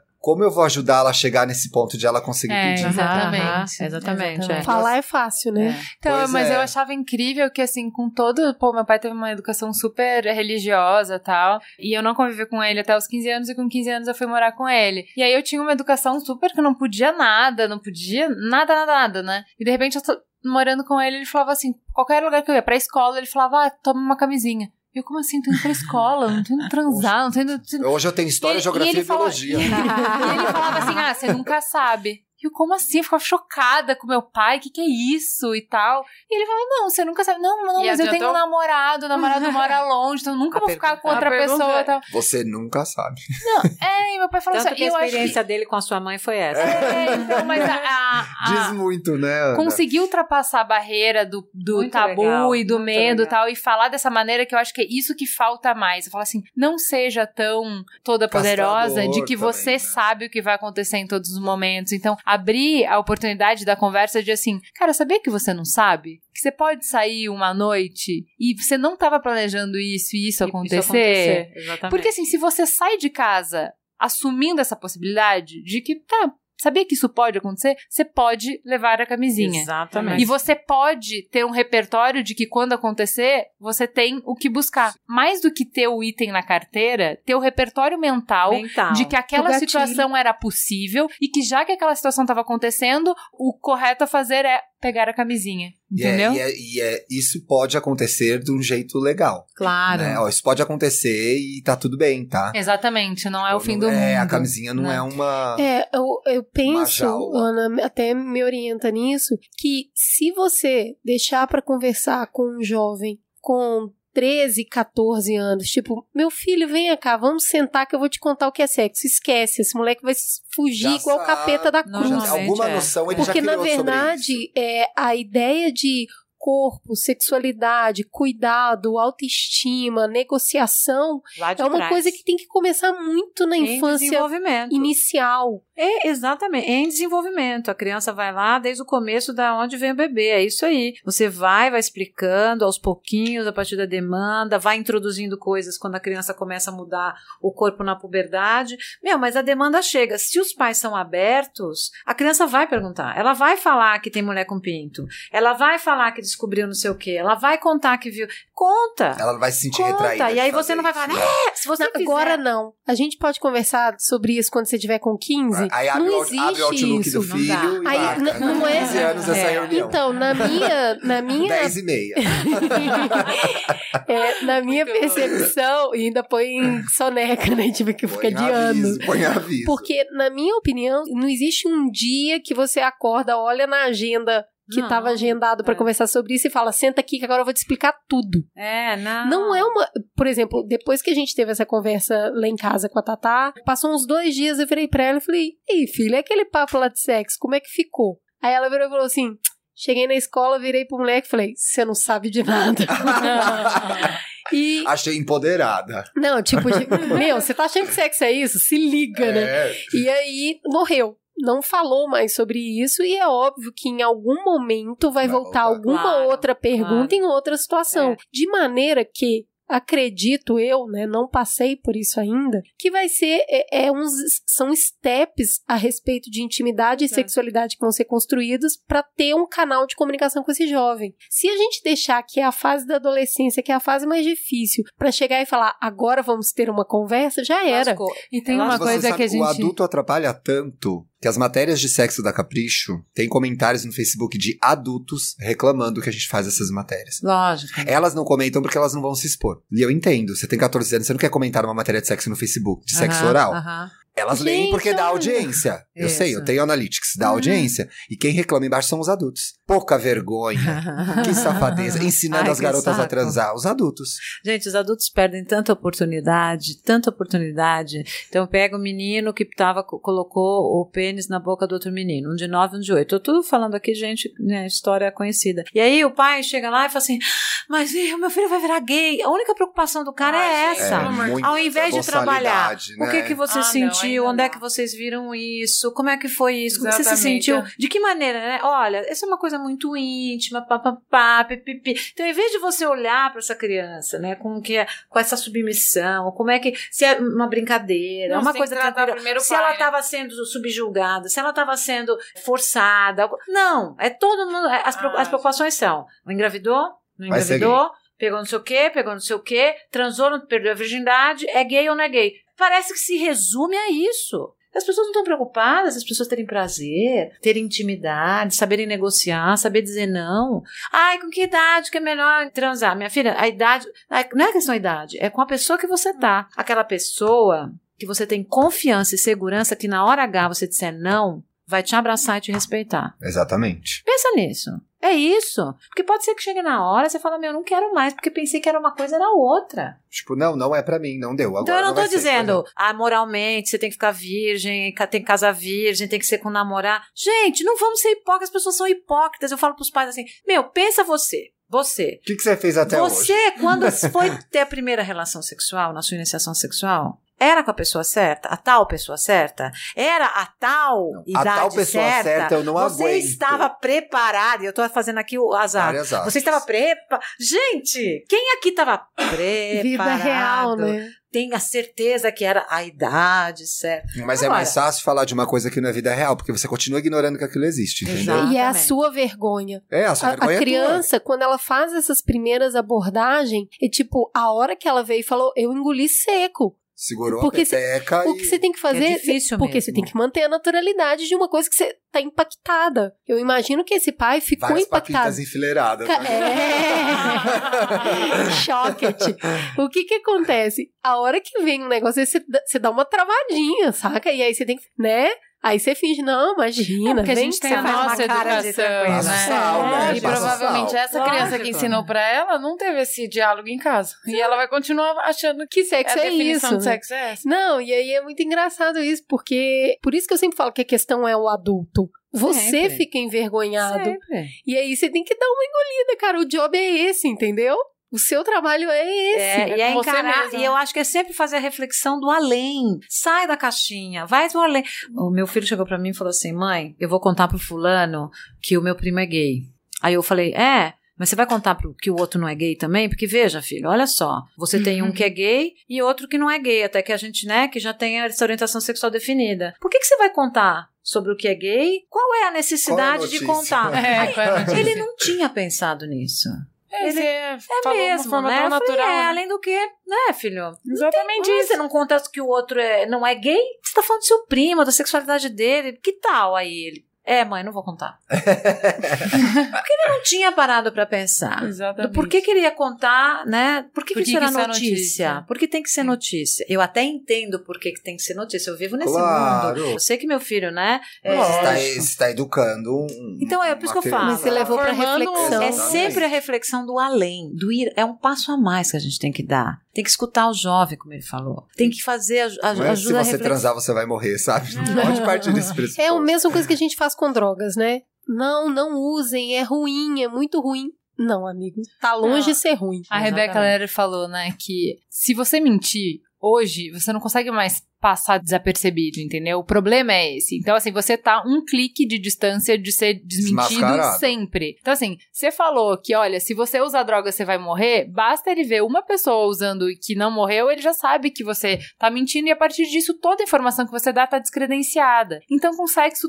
é a mesma coisa também. Com toda a Uhum. relação que você tem com o adolescente é a mesma coisa. Eles estão na fase de questionar o tempo inteiro. Eles estão na fase de testar limites. E aí você coloca limites irreais. Né? Limites que ele Franqueza, sabe que gente, são franqueza. irreais, né? Que estão postos para serem derrubados. Limites que a gente coloca para serem derrubados. Então é é uma hipocrisia enorme. Jovem é. não é tipo um chamariz, né? Você pedir para ele ir lá. Você coloca aquele muro branquinho pedindo para ele ir lá pichar. É, né? é aquela, pedindo. e aquela história que eu vejo muito na relação do adulto e do jovem. Eu finjo que eu falo, você finge que aceita, cada um faz o que quer, porque fica meio, É, exatamente. meio nessa. E aí eu queria saber o que, que vocês acham, porque assim, quando a gente tem um aumento muito grande, né, que a Tom tava até falando que deixou as pessoas, a comunidade médica espantada, não se esperava que o número aumentasse tanto entre jovens, né, e tão jovens. Qual vocês acham que é o impacto dos é, aplicativos como o Tinder, Grindr e todos os afins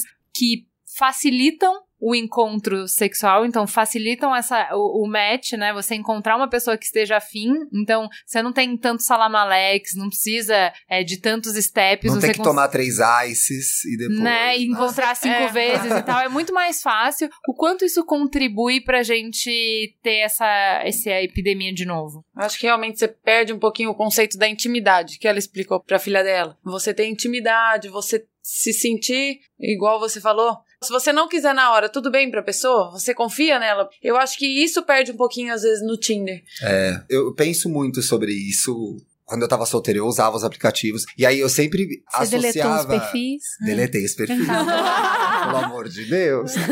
Quando você tá nos aplicativos, eu sempre expliquei a história de que talvez isso tivesse influência com o aumento de casos, porque é um facilitador. Mas eu acho que tem a ver com o que você falou. Eu Pra acho que os, mais os casual, né? Nem é isso. O, o aplicativo traz uma mecanização Uma do sexo. mecanização, Então a exatamente. minha sensação, assim, palavras cruas, é assim, talvez antes dos aplicativos você batesse uma punheta e fosse dormir, entendeu? E agora você consegue atingir o prazer de uma forma fácil no aplicativo. Então acho que é mais do que facilitador, ele mecaniza aquilo, né? Mecaniza. Aquilo é um, eu quero gozar e acabou. E aí eu acho que quando você quer gozar e acabou, E você tem uma você- relação é. com sexo que não é tão legal, tão saudável, sabe? Não tô dizendo que os aplicativos são errado, ruins. não é? Os aplicativos foram muito bons, inclusive pros gays. Inclusive, acho uma pena não existir na se- minha época. Pois é, pra se relacionarem, sabe, abrir espaço pra diálogo. Já conheci muitas pessoas legais em aplicativo, mas eu acho que talvez traga essa mecanização e essa junta com essa facilidade de transar, e aí assim, fica muito mais fácil de você cair em erro. Entre aspas. Exatamente. Eu acho que é a Você muito facilidade exposto de, a de mecanização Beber e e transar em sem camisinha, entendeu? É. é diferente quando você sai três vezes com uma pessoa e vai transar, sabe? Não que vão ser todos intimidade. Construindo né? intimidade. E não mu- acho que você tem tem que muitos construir casais intimidade no toda Tinder vez que também. estão casados hoje. A gente não pode É. generalizar, mas é um facilitador. É, Mas eu acho que assim também, porra, eu quero só abrir o aplicativo e transar com alguém. Tá bom, Legal, beleza. tá tudo bem. Se previna, mas talvez a chegar essa mecanização dos relacionamentos tenha trazido uma relação que não é tão legal com o sexo e você fica mais exposto mesmo, que você quer gozar e acabou. Então, não mas é, o que eu, que eu acho que a conclusão é mais assim: não é demonizar o aplicativo e nem demonizar o acesso a, a sexo fácil, né? O que eu acho é só o seguinte: como é novo, a gente não aprendeu ainda a se Ah. comportar nessa situação. Estamos na Entendeu? pré- pré-história dos aplicativos, isso, né? então eu acho que o que você falou é, mostra perfeitamente isso, porque assim, ah, se fosse no offline você teria três encontros e aí você teria construído a intimidade. Não, não na verdade, você já tem meio que esse roteirinho, você já sabe que, como que vai funcionar e você já sabe se proteger dentro desse roteiro. A gente vai criar defesas dentro do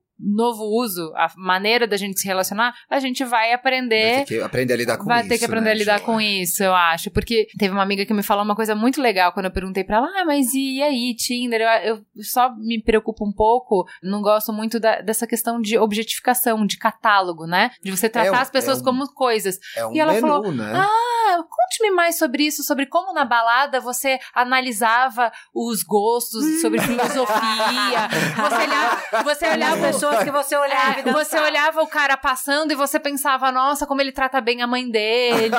ou sobre, nossa, gostei dele pelo posicionamento político. Me conte mais sobre isso. Porque assim, no Tinder, né, nos aplicativos, você não tá vendo só a foto. Você tem a foto, você tem o que, que ela gosta, você tem. Na realidade, você tá qualificando muito mais o primeiro encontro. Porque na balada, É, você. você tá fazendo uma prévia. É, na tipo um balada vestibular. sim. Não, na Ah, balada ninguém vai sim. expor nenhum ponto negativo. no- É. na Não, mas o sua- que ele tá falando assim, é, na balada Não, sim é puramente físico. Olhei, É, gostei, é, não gostei. No é. Tinder tem uma qualificação Ainda se você Pode quiser. ter um hashtag fora Temer ali. Você fala, legal, vamos conversar. Vamos nessa. Olha aí, ó. Então, eu acho que a questão do aplicativo, na minha opinião, né, a gente não tem dados disso, é que você tem chance de fazer mais vezes. Quanto mais vezes você fizer, mais chance você tem de se expor e em uma dessas vacilar. Eu tendo a acreditar que se você sair três vezes e tiver intimidade, tem menos chance ainda de usar camisinha. Mas É, aí tem uma provocação. O... E aí a Ana também fa- falou que isso tá rolando. E eu vi, a gente faz um estudo bienal de dois anos, né?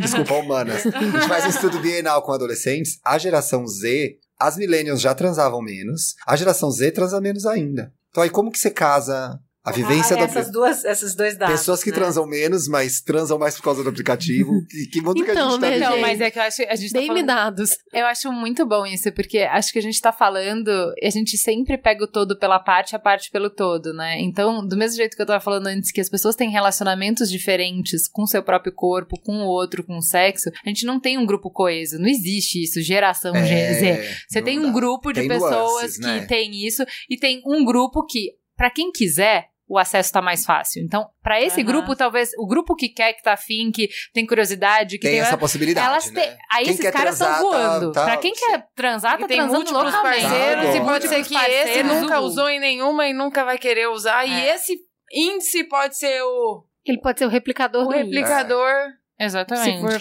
Tem uma coisa interessante que esse ouvinte que deu depoimento aqui pra gente falou no e-mail dele, que não dá pra julgar uma pessoa que contraiu o vírus como uma pessoa irresponsável. E aí ele faz uma coisa, uma alusão muito legal, que ele fala assim, o menino que pegou chuva, e você viu que ele tava ali brincando na chuva, e depois ele pegou uma gripe, ele não vai passar o resto da vida de alguém falando gripado. Gripado Sim. porque dançou lá na Não, amor de chuva. Deus. Então, existe que o pai da Jovem fala, você não sabe, o desejo pode acontecer Exatamente. que A culpa acontece não é naquele da pessoa que momento. pegou. E aí a questão é que não se segurou e rolou. vida, né? E não dá pra taxar, olhar pra essa pessoa e ter uma tarja na testa dela de irresponsável. Não. É, mas é o que acontece. Mas é o que as né? pessoas fazem. Até né? porque, gente, atire a primeira pedra quem. Quem nunca? É, entendeu? É, Então, mas tipo, é o que você vai julgar. fazem, porque é mais fácil você olhar pra colocar distante de você e dizer, tá vendo? Ele faz aquilo, faz aquilo, eu não tenho. Aí você Então, mas e também tem uma dualidade de quem a gente é conversando racionalmente e de como a gente de fato age na hora De como do a gente ver. Age com tesão. Eu É, É. a gente age com É. tesão. Não, Uma coisa a gente tá sentado cada um é. com o seu microfoninho aqui é falando, mas quem é Exato. você na hora do tesão? Responda essa pergunta. exatamente. Não, é assim, uma coisa é você falar assim, não, racionalmente eu acho que, e mesmo em relacionamentos estáveis, como a gente, no próprio programa do 3 é demais, a gente falou, você não é dono da pessoa, você não acompanha a pessoa todo o tempo, então, beleza, vamos continuar usando camisinha, Camisinha, mesmo em sim. relacionamentos estáveis. Era conversa super na época que o grupo de mulheres era o que mais estava crescendo prevalência.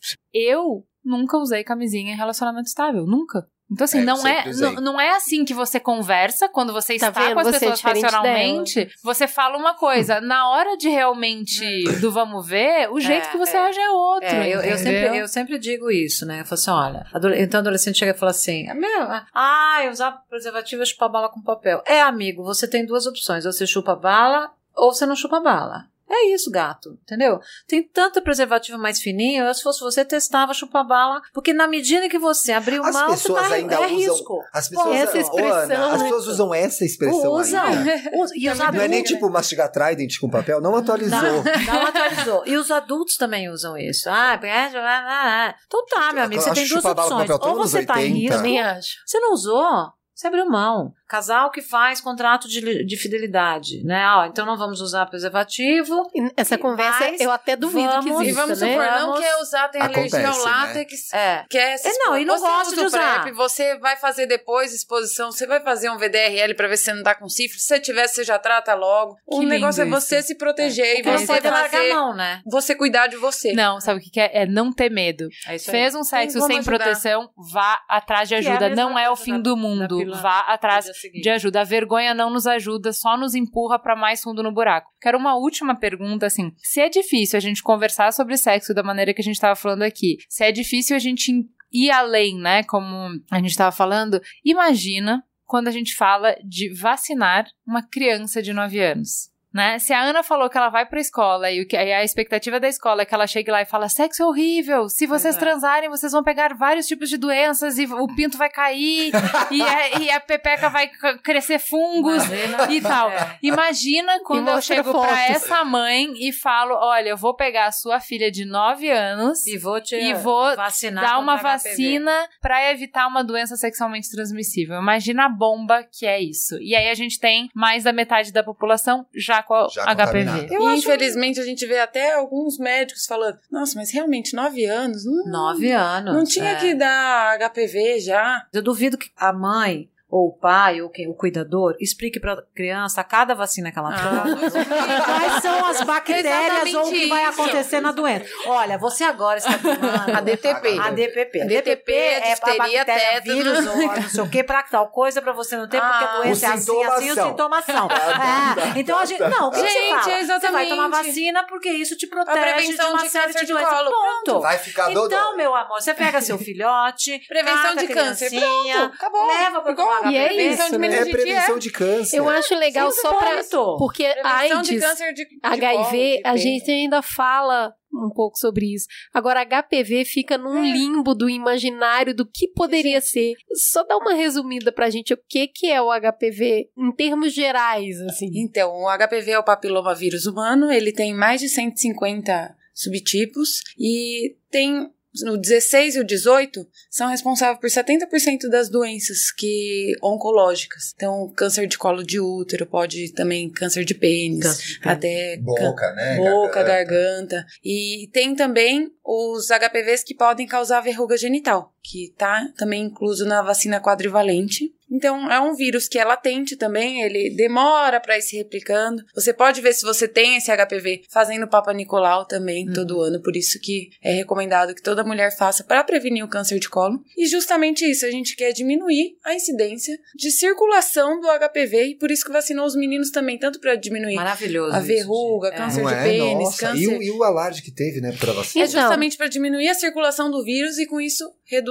a taxa de Adulto Então, não pode mas olha tomar. só, como o Mamilos Adulto não ele adianta mais tomar. Você Pode pode tomar, na, mas no particular, né? É no particular. Tá, mas aí, Aí se você você, você faz o exame pra saber se você tem e aí você toma. Toma. Então, eu, É, eu acho é assim, é importante, como o Mamilo se propõe a fazer pontes, que a gente não fale como obviedades e construa. Tipo, vá até o lugar onde essa mulher tá, nessa pessoa que tá querendo Uhum. proteger o filho e acha que é um absurdo uma criança com 9 anos ser vacinado, como é que eu encontro ela onde ela tá e que ela consiga en- enxergar o que que eu tô vendo Entendi. que me deixa tão tranquila, Entendi. tá? Então, mas assim, achei o exemplo por da que que- vacina da Ana bem por- bom. é, né? ótimo. Mas o medo dela é o seguinte: a gente já tá falando de sexo com É. uma criança de 9 anos. É que, eu na já verdade, estou a gente não tá considerando. necessariamente falando. Eu já estou considerando que ela vai ser sexualmente. Porque, assim, aquela coisa, bom, qual é mais ou menos que foi uma, uma coisa que a gente passou por aqui? Qual é a idade que ela deve começar a vida sexual? Ah, você vai dizer 15, 13, 12, 15. Beleza, mas ninguém vai falar 9. É que eu acho que ok? tem. é- é- mas ninguém vai falar é- 9. É que tem um marcador, Ok. tem um marcador biológico, né? Você tem um marcador biológico. Então você vai dizer assim: uma criança com 9 anos é uma criança que pode estar começando a puberdade, que é o marcador biológico. O que a puberdade faz? Começa a aumentar o índice, né, de produção de hormônios sexuais.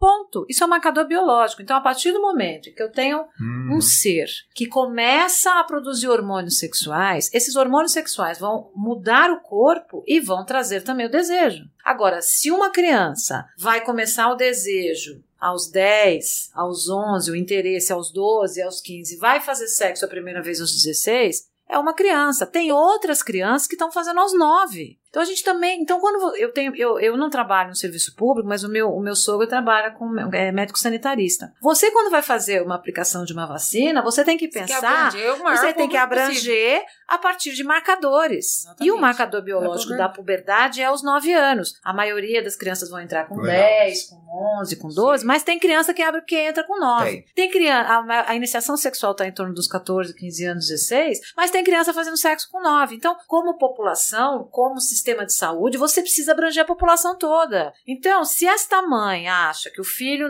está longe de fazer sexo e que ainda não iniciou a puberdade e ela acha que não, meu filho não, ela corre um risco. Mas é uma avaliação dela, ela é mãe, ela é responsável. Se ela quiser, então a gente diz que ela vai fazer então com 11, com 12, que ela aplique a se para ela é tão difícil pensar aos 9 anos. Agora, se é uma vacina que vai, né, prevenir no futuro, por que não aos nove? Se a gente faz uma vacina com um ano, com três meses, com seis meses, você faz uma série de vacinas. Eu não, eu- sabe, eu acho que é muito mais a dificuldade. Não, mas de é o tabu sexual, é de É a lidar com a de lidar sexualidade com do tema. filho. Então, é como mas- se fosse uma preparação, né? Então, assim, eu acho que isso é uma necessidade mais psicológica, Sim. uma barreira mais psicológica do que qualquer outra coisa. Do mesmo jeito que, sei lá, eu vou falar bobagem, da a barreira de ver o filho pela primeira vez indo pra escola, ver o Isso, filho pela isso. primeira vez dormir sozinho. Então, são uma série de barreiras Sim, e cada uma concordo. lida com isso de uma maneira De uma diferente. maneira, é. Eu acho muito tranquilo entender a barreira de você olhar para uma criança de 9 anos e, e ter uma dissonância cognitiva de falar assim, cara, o que que a gente tá dando já uma vacina para uma criança de 9 anos? Uhum. É diferente, assim, tem muito tabu de você vacinar a menina de 12 anos. Porque você tá falando que, nossa, essa menina de Pode 12 fazer anos sexo a pode fazer momento. sexo a qualquer momento. Isso. Isso é um tabu, mas isso eu acho que é mais fácil a gente conseguir explicar e, e conversar sobre isso. Com criança, o tabu é muito maior, né, gente? eu Então, acho mais fácil de entender. Eu acho que tem uma questão importante que é o que a gente deveria conversar, que é a dissociação da vacina com o sexo. Exato. Isso, isso. A vacina não é para proteger um sexo imediato do acontecer mesmo amanhã. jeito que Exatamente. você é, o sarampo e a coqueluche e o tétano, você não dá acreditando que no dia seguinte a pessoa vai se machucar. Então a gente não pode associar uma coisa à outra. Não pode. Não está Isso. tomando a vacina para prevenção É imediata. né?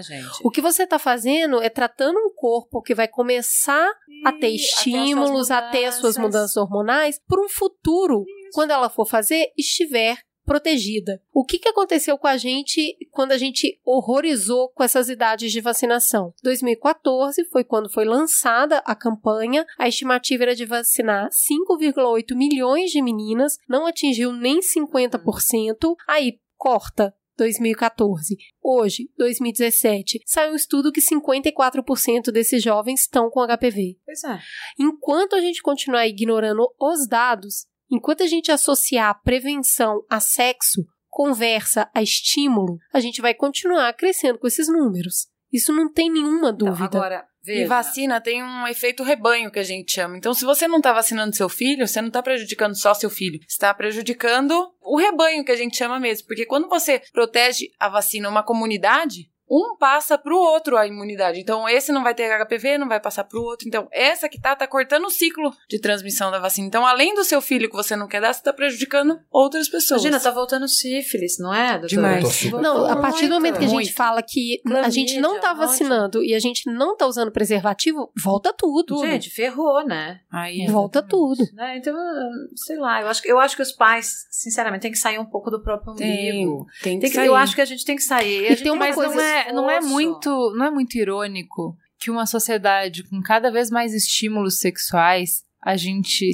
Seja seja, tão- cada vez mais ignorante, Com todas as Eu barreiras acho, e- eu acho que eu, cada eu, vez mais fechados nos nossos tabus, nos nossos medos, nas nossas vergonhas, nos nossos preconceitos, né? Porque pensa nisso. Todas essas doenças voltando é sinal de que a gente não tá usando o preservativo. E se você Se for a gente tem pesquisa de que todo mundo sabe sabem falar sobre essas doenças. que precisa Não usar o sabe. preservativo pra evitar essas doenças, então por que, que a gente não tá usando o preservativo, né? A gente é extremamente moralista. Extremamente. Então, assim, o nosso moralismo vai colhendo os frutos conforme as gerações. Hoje a gente tem a É. geração hiperconectada, hiperinformada, hiperaberta a experiências, hiper etc e tal. Nosso moralismo está colhendo o quê? Isso que a gente tá vendo agora. Parece que assim, o mundo muda e o jeito que a gente vê o sexo nunca muda, né? Ele tem os upgrades, a gente vai ali, compra o 7, o 8, o 9 do iPhone, mas não evolui, continua moralista. E só arrematando essa conversa toda que a gente teve, a gente falou muito de mãe. Se a mãe tem dificuldade, Pai o pai não vamos comentar. E outra coisa, falar sobre sexo com adolescentes, com as crianças, as demandas não surgem só em casa com o pai e com a mãe. Essa demanda surge com o avô, com o primo, com o irmão mais velho, muito Muito. e na escola muito. Criar uma comunidade saudável sexualmente faz parte do trabalho da comunidade como um todo. Não é um trabalho só de pai e mãe, embora sejam os atores mais importantes nessa cadeia. A gente está falando de todo mundo que convive com essa criança. É o tio, são os avós. Então, outra coisa, se surge uma pergunta dessa e aí tá falando com uma pessoa mais velha e essa pessoa já cria uma barreira, ou tá falando com o irmão e o irmão não tem uma paciência de explicar, o professor fala aqui não é lugar disso, a gente tá falando enquanto sociedade para criar uma comunidade que seja menos esquizofrênica na É, questão é, sexual. É. E nós temos, sabe? Aí eu vou deixar o meu recado já. Com todas essas questões que a gente tem visto, né, de grupos mais tradicionais, de tirar a gênero, não pode falar de gênero na escola, não pode falar de orientação sexual, essas coisas do, do Plano Nacional de Educação, eu queria deixar um recado seguinte: o Brasil ele é signatário de vários documentos, de vários, de vários tratados, né? Nós temos o ECA, nós temos o Estatuto da Criança e do Adolescente, nós temos o Estatuto da Juventude. Em todos esses documentos, em vários documentos, está garantido tanto o trabalho de orientação sexual, de gênero, quanto o trabalho de sexualidade no sentido da reprodução, né? Ou seja, do direito que os jovens e os adolescentes têm, né, de saúde sexual e de trabalho com gênero e orientação sexual. Então, não é porque o Plano Nacional de Educação tirou essa palavra, orientação sexual, o gênero, do plano, que o professor ou a escola não pode trabalhar. Pode, tem vários Legal. documentos que, que asseguram isso. Você pode, é uma questão de você abraçar o tema. Se a escola quiser abraçar o tema, ela faz um trabalho lindo em sexualidade. Lindo. Que ela vai trabalhar negociação, afeto, corpo, Limites. limite, prazer, né? HIV, infecções sexuais, tudo. É uma questão de querer. Os pais, a mesma coisa. Eu, eu sei que a gente tem várias dificuldades, mas, meu, sai da casinha. É a gente como humano no mundo. Se você tem filho e você ama seu filho, você não quer que seu filho sofra. E se você não quer que seu filho sofra, abra a cabeça para também acolher a sexualidade desse filho, que vai vir, sei lá de que maneira que ele vai se comportar. É que criar um filho não é só proteger, é desenvolver, né? Pois então é. eu acho que é isso. Acho que o drive de muitos pais ainda tá em tentar proteger, né? Botar o escudo. E assim, esse é uma tarefa muito inglória, né? Tentar proteger seu filho, desenvolver seu filho é uma tarefa muito mais te dá muito mais prazer. Ver os resultados disso, né? De, É, que é o que você tava muito. falando, assim, ó. Então, de repente, é, eu proteger o meu filho, eu falar, vai ser um viado, vai ser isso, vai ser aquilo, já vai ser uma vadia desde pequena. É tentar proteger. Qual- o que que tá falando nisso? É como que o mundo vai te julgar, como que o mundo vai te tratar. Você tem que se adequar para conseguir ter algum sucesso, alguma felicidade, sobreviver no mundo. Ao passo que você fala assim, o que você tá sentindo, como você falou? Por que que isso te toca? Você tem medo? Você tem isso? Isso é desenvolver. Pois é. E aí, o que você é vê demais, dessa isso criança, é o que ela vira, o que as possibilidades que você abre pra ela e a força, a potência que você cria nela pra que ela seja e esteja no mundo e ela saiba se defender, e ela saiba escolher e ela saiba ser protagonista, eu acho que isso te dá muito mais felicidade, É. né? Então, assim, eu acho que como pais, acho que essa é a nossa responsabilidade, essa é a nossa missão. Temos, então? Temos. Vamos pro farol aceso? Bora. Farol aceso.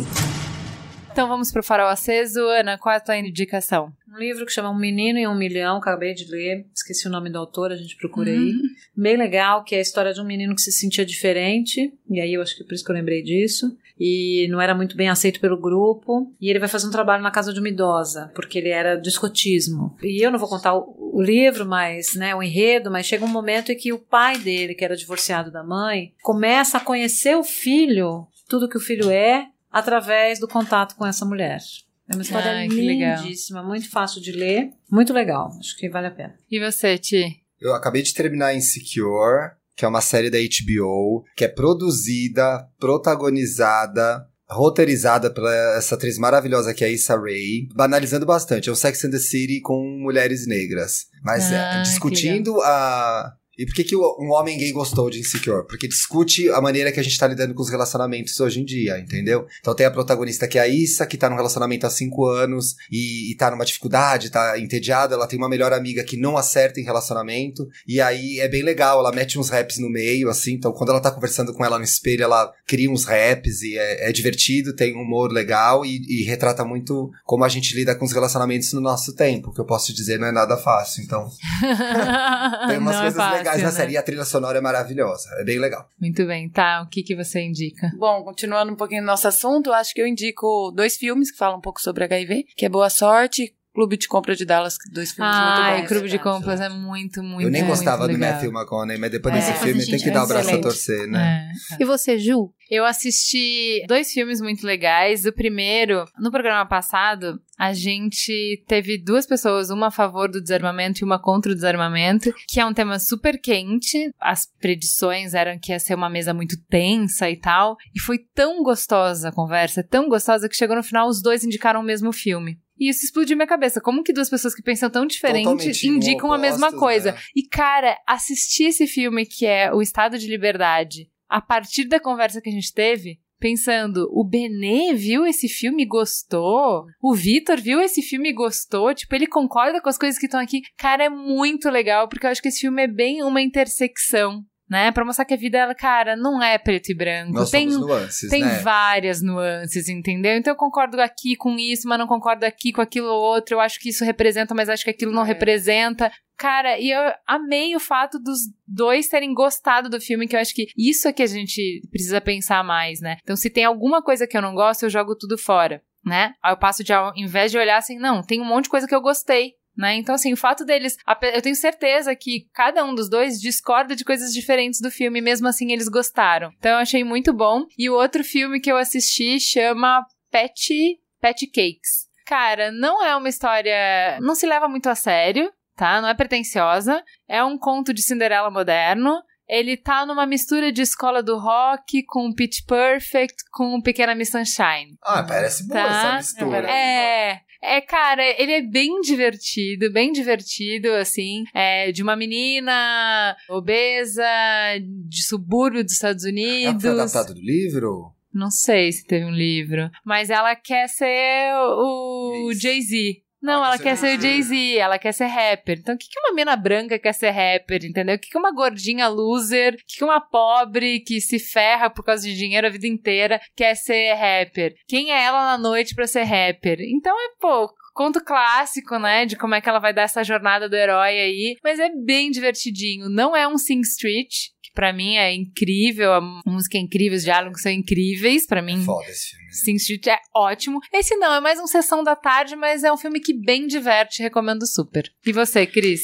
Então, eu achei um filme outro dia no Netflix do nada, assim, quis assistir, que é do Amor e Trevas. E eu fiquei extremamente tocada com esse filme, porque é baseado no livro da família do escritor Amos Oz. E eu sou muito apaixonada por ele. A Natalie Portman escreveu, roteirizou, dirigiu. O filme se passa em Israel na época da guerra e da criação do Estado. Eles são judeus, ele era uma criança e conta da relação dele com a mãe dele, o quanto ela influenciou no fato dele ser escritor, o pai e a mãe. O pai era escritor e a mãe era uma grande contadora de histórias.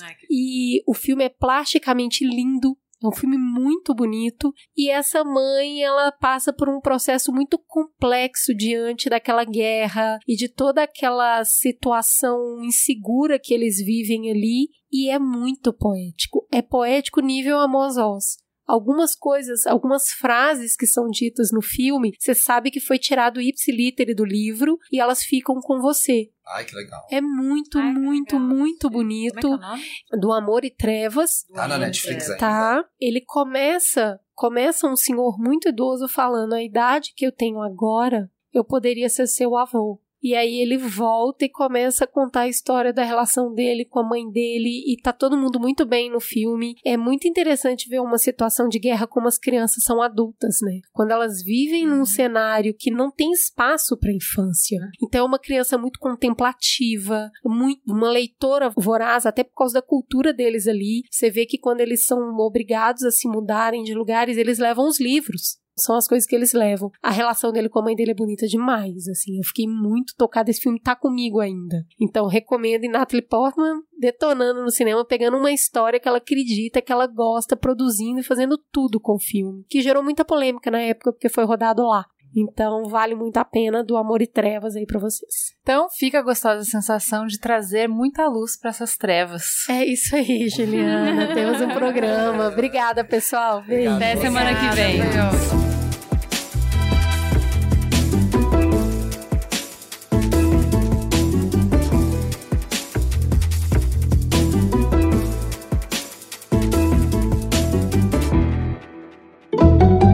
Mamilos. Jornalismo de peito aberto.